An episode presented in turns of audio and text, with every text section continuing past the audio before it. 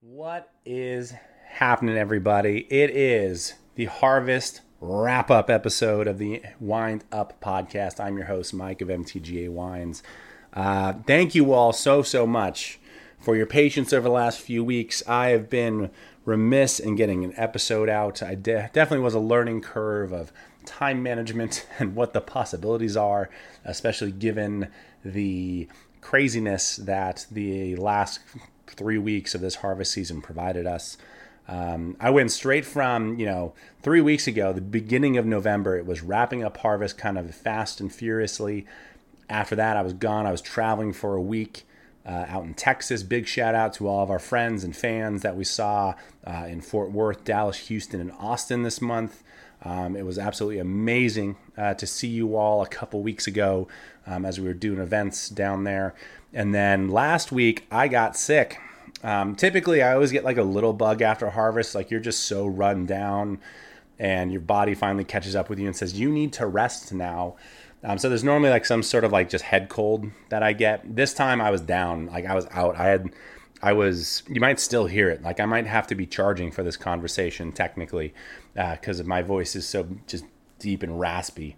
Um, but I was sick basically all of last week until Friday. Um, so the recording of episodes just did not go nearly as planned as I thought it would. In fact, this one's probably going to be a little bit shorter. Uh, it's just so I can continue to rest my voice. I full on lost my voice up until basically day before yesterday. Um, and it's finally starting to come back slowly but surely. So, um, we're gonna i'm luckily enough it was a good learning experience of trying to keep you know these episodes and content coming. So thank you all for bearing with me.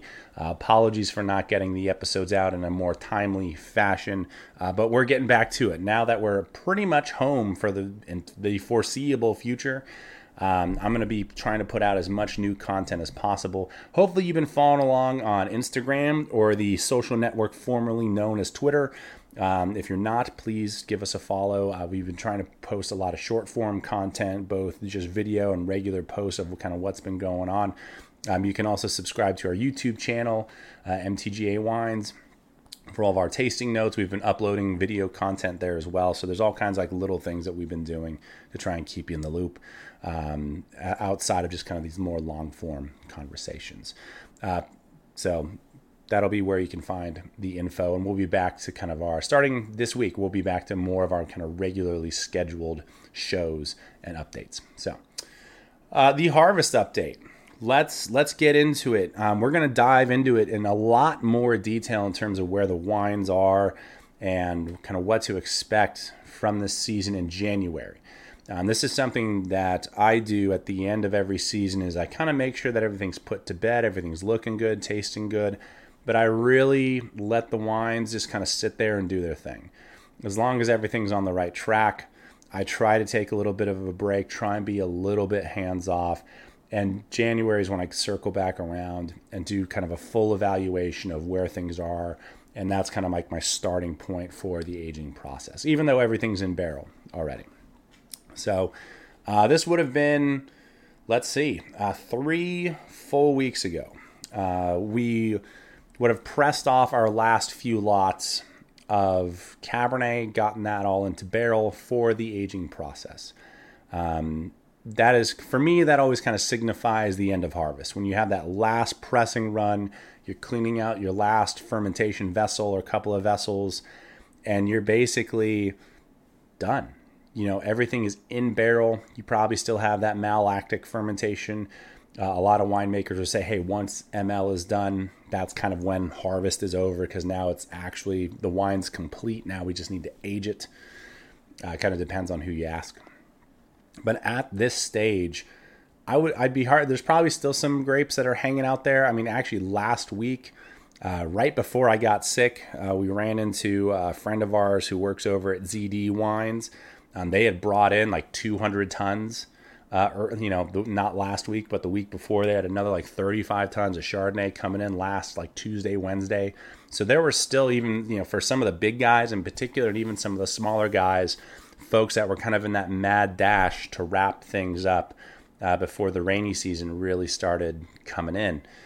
And it's and we were as we were talking about it, we were literally just trying to grab a table at Rutherford Grill to have dinner, and we're just as you run into your industry colleagues, you know, this time of year, everyone's just like a little bit frazzled. You know, everyone's trying to just dot I's, cross T's, and get things done. Uh, this is the point in the season where everyone's like, we just want to be finished. We just want we just want all the grapes in. If we're managing fermentations and extended macerations, that's fine. But we just want everything in. It's been a long ass season.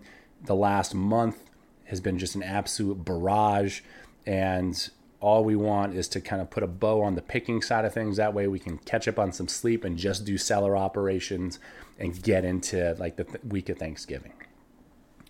That's kind of that's kind of the state of the union. Everyone in the last two three weeks has just kind of been, including ourselves, been in that mad dash to get every single thing done. That way, come this Thanksgiving week, we're pretty much ready to rock and roll and just you know we have work orders, we have our to do lists, and we can just operate a little bit more normal uh, as opposed to the really long, crazy days that everyone's been dealing with. So as harvest wraps up, you know, we start to see this light at the end of the tunnel. And thank goodness it's not a freight train coming at us because this last this has been outside I think 2018 was probably the most hectic harvest for myself personally. This one is a very very close second. Um, we were making a little bit less wine in 2018, so it was something that was compressed into about a week's worth of time. This we're making more wine now um, so this really stretch into a couple weeks of madness, which you know maybe this does actually one up 2018. You know now that I think about it, because it just when you have these long extended seasons, it's it kind of backs everything up because at a certain point you got to pick your fruit, otherwise it's going to start degrading, uh, turning to raisins, or rain's going to start coming in. You could have mold and mildew issues.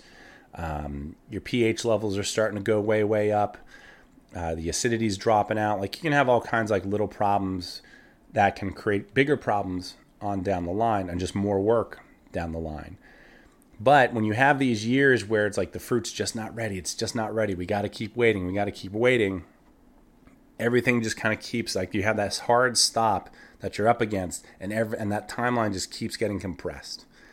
And this is to give you a little bit of an example. I mean, normally we have this kind of timeline built in where it's like, all right, your maybe your sparkling wines, your whites, your rosés, those come in late August into early September, maybe mid September.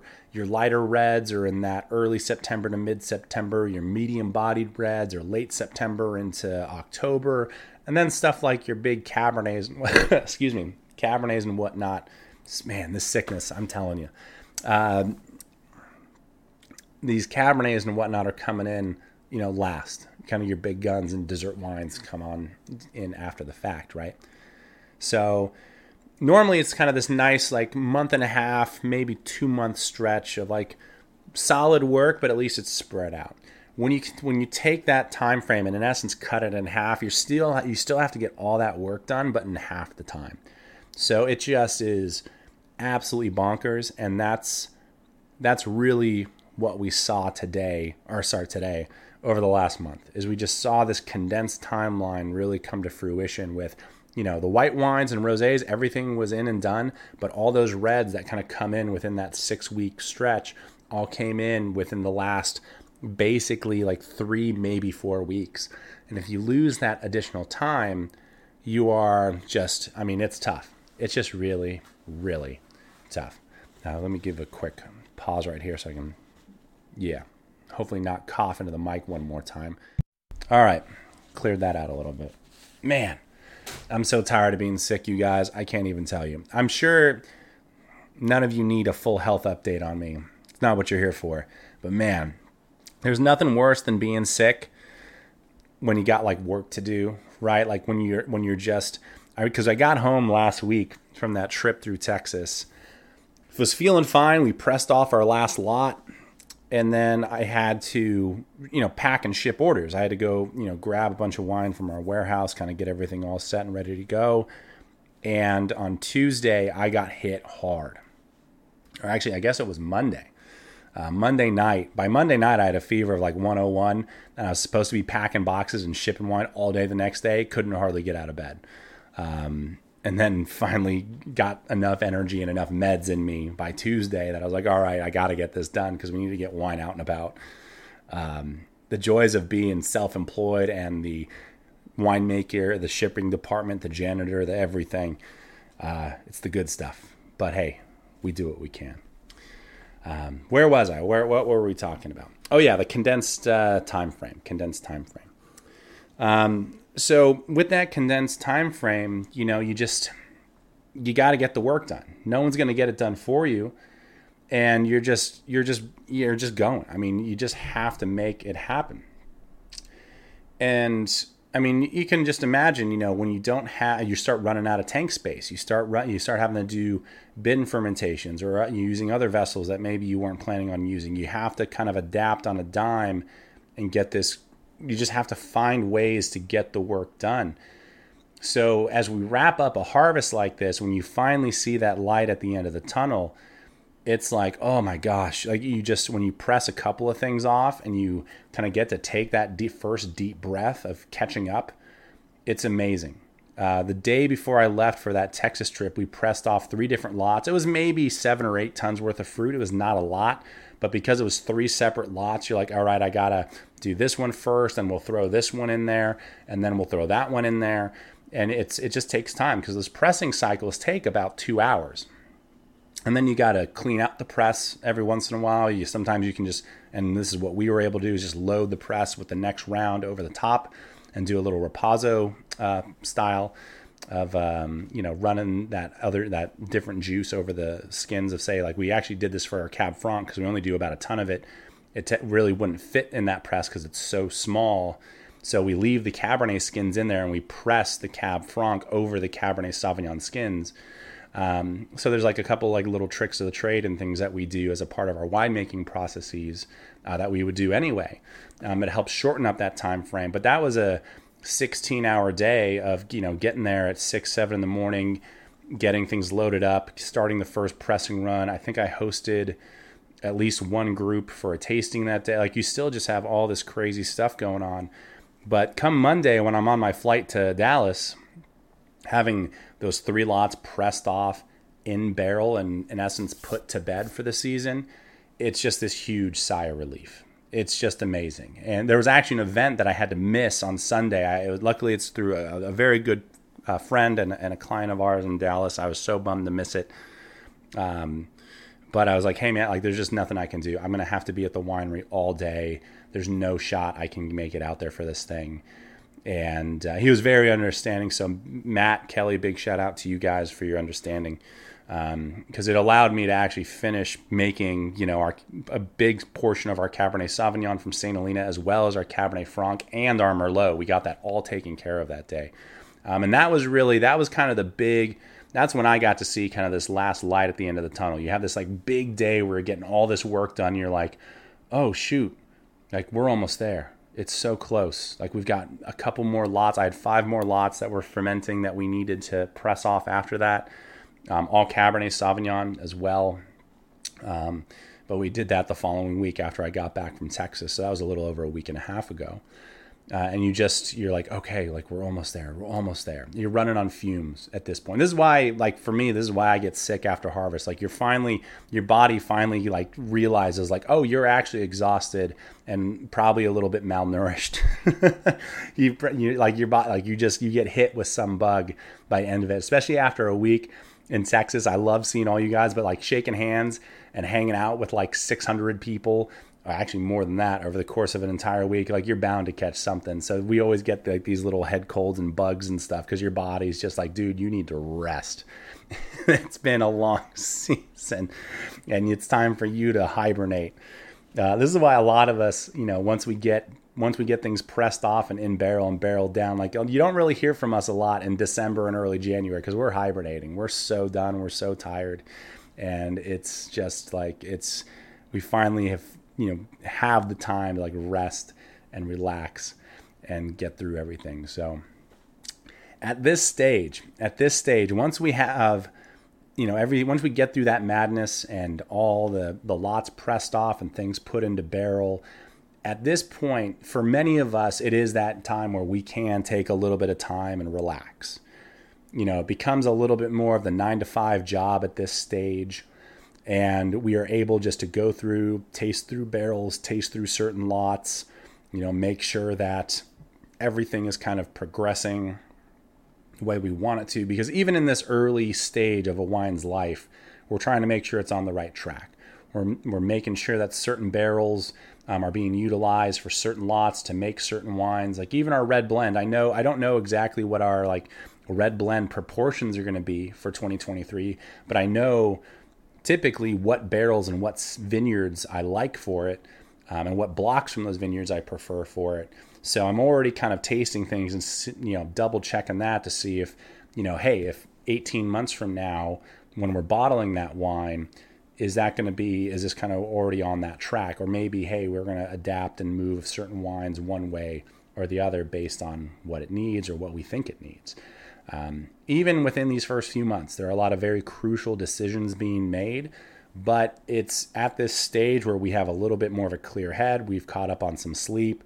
And at this stage at this stage i kind of define winemaking as almost like glorified babysitting. Like it's you're really just making sure the kids are playing nice and not wrecking the house. That's really what this aging portion of winemaking is for us is really just making sure that the kids are all playing nice. Because the last thing we want them to be doing is causing issues around the house. Right? It's it's really just kind of that simple. You know, we're not looking for you know, we're, we're they're not grown up yet. They're not, you know, we're not sending them out on their own. You know, they've got a long ways to go. So we can't just be hands off. Let let them let them babies leave the nest. We have to still be kind of that guiding hand. But because it is a little bit more babysitting, we can kind of take that step back and just let them play, you know, and let them see how they continue to evolve and change uh, over these few months and be that kind of guiding hand as this aging process goes on. That way, you know, whether we're making our Cabernet, our Merlot, our Red Blend, our Cab Franc, or any kind of iteration therein, whether it's a reserve bottling or, you know, maybe just something special and different that we've never done before, but we're playing with, you know, it really allows us the ability to just kind of take that step back, take a little bit of a breather and say, all right, they're going to be fine. Let them play in the yard, in the cave, cellar, whatever. They're going to be fine. We can kind of do our thing, play some catch up on all the other stuff that we simply have not had time for, and hopefully get some rest. And if we happen to catch one of these post harvest, you know, bugs, that we can get over that in time for Thanksgiving so we can just stuff our face with turkey and Pinot Noir and rosé and have the best time ever. It's hard to believe. If you're I mean, it's I'm recording this literally on November 22nd. Tomorrow is Thanksgiving. The th- the last 3 weeks have been this is kind of the the time warp of harvest and going right into November, especially with a late season. It's like all of a sudden like you blink and the holidays are here. Like it just it goes by so incredibly fast. Um, and it's just hard to keep up with sometimes uh, man. But this season, this season was one for the ages. The quality of the wines that are out there are just phenomenal. The flavors, the complexity, the structure, everything is just top notch. I'm so very excited for these wines, what they have to offer. I've been saying it for months that this 2023 vintage is has that potential like vintage of the decade vibe. And with that, there's going to be a lot of really great juice that comes from it. Um, yeah, I'm so pumped, so pumped that we're kind of putting a bow on this thing. I'm going to be able to catch up on some sleep, get my health back in order, uh, and finally get a little bit more balance in the work life schedule, which is going to be awesome. All right, I'm going to kick it. It is a little bit of a shorter episode, doing just a quick State of the Union, kind of where things are at. Luckily, people are wrapping up harvests. Things are going into barrel. The aging process has started for a lot of folks.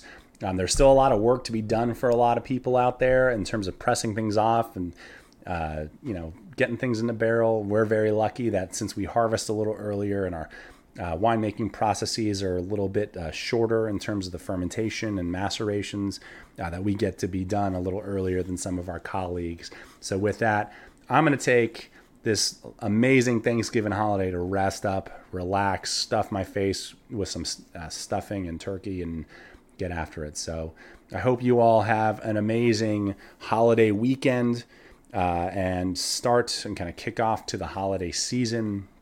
Whatever you celebrate out there between Thanksgiving, Festivus, Hanukkah, Christmas, Kwanzaa, whatever you got going on. I hope it's an amazing season for you. Uh, we're going to get back to our regularly scheduled uh, podcasts, uh, starting with this one and then moving the next week. We're going to have our November uh, slash October question and answer. It might be a little bit of a longer episode next week. I have a, a boatload of questions uh, to get through since we missed a couple of episodes. Um, so next week might be a little bit more in depth, a little bit more intense uh, in terms of diving into some of the geeky stuff uh, when it comes to wine and winemaking stuff. I'm very excited to dive into. Uh, we'll tr- remember to submit your questions uh, through our DMs on any of our social networks, in the comments section of any of our social media posts. Um, you can also remember go to our website mtgawines.com and submit questions that way as well. So. Uh, thank you all again for your patience and understanding uh, with me kind of dropping the ball and getting episodes out. Uh, luckily, I'm on the road to recovery from this little sickness that I got, um, and we're going to be back in action here moving forward. So, love you guys so much. Thank you all for uh, subscribing, for sharing uh, the podcast here. Um, and we're going to have some very fun things on the horizon uh, in the new year coming up. Lots of plans. Uh, that are going to start coming to fruition for this bad boy. So appreciate you all tuning in. Have a great rest of the day. Happy Thanksgiving. We'll catch you next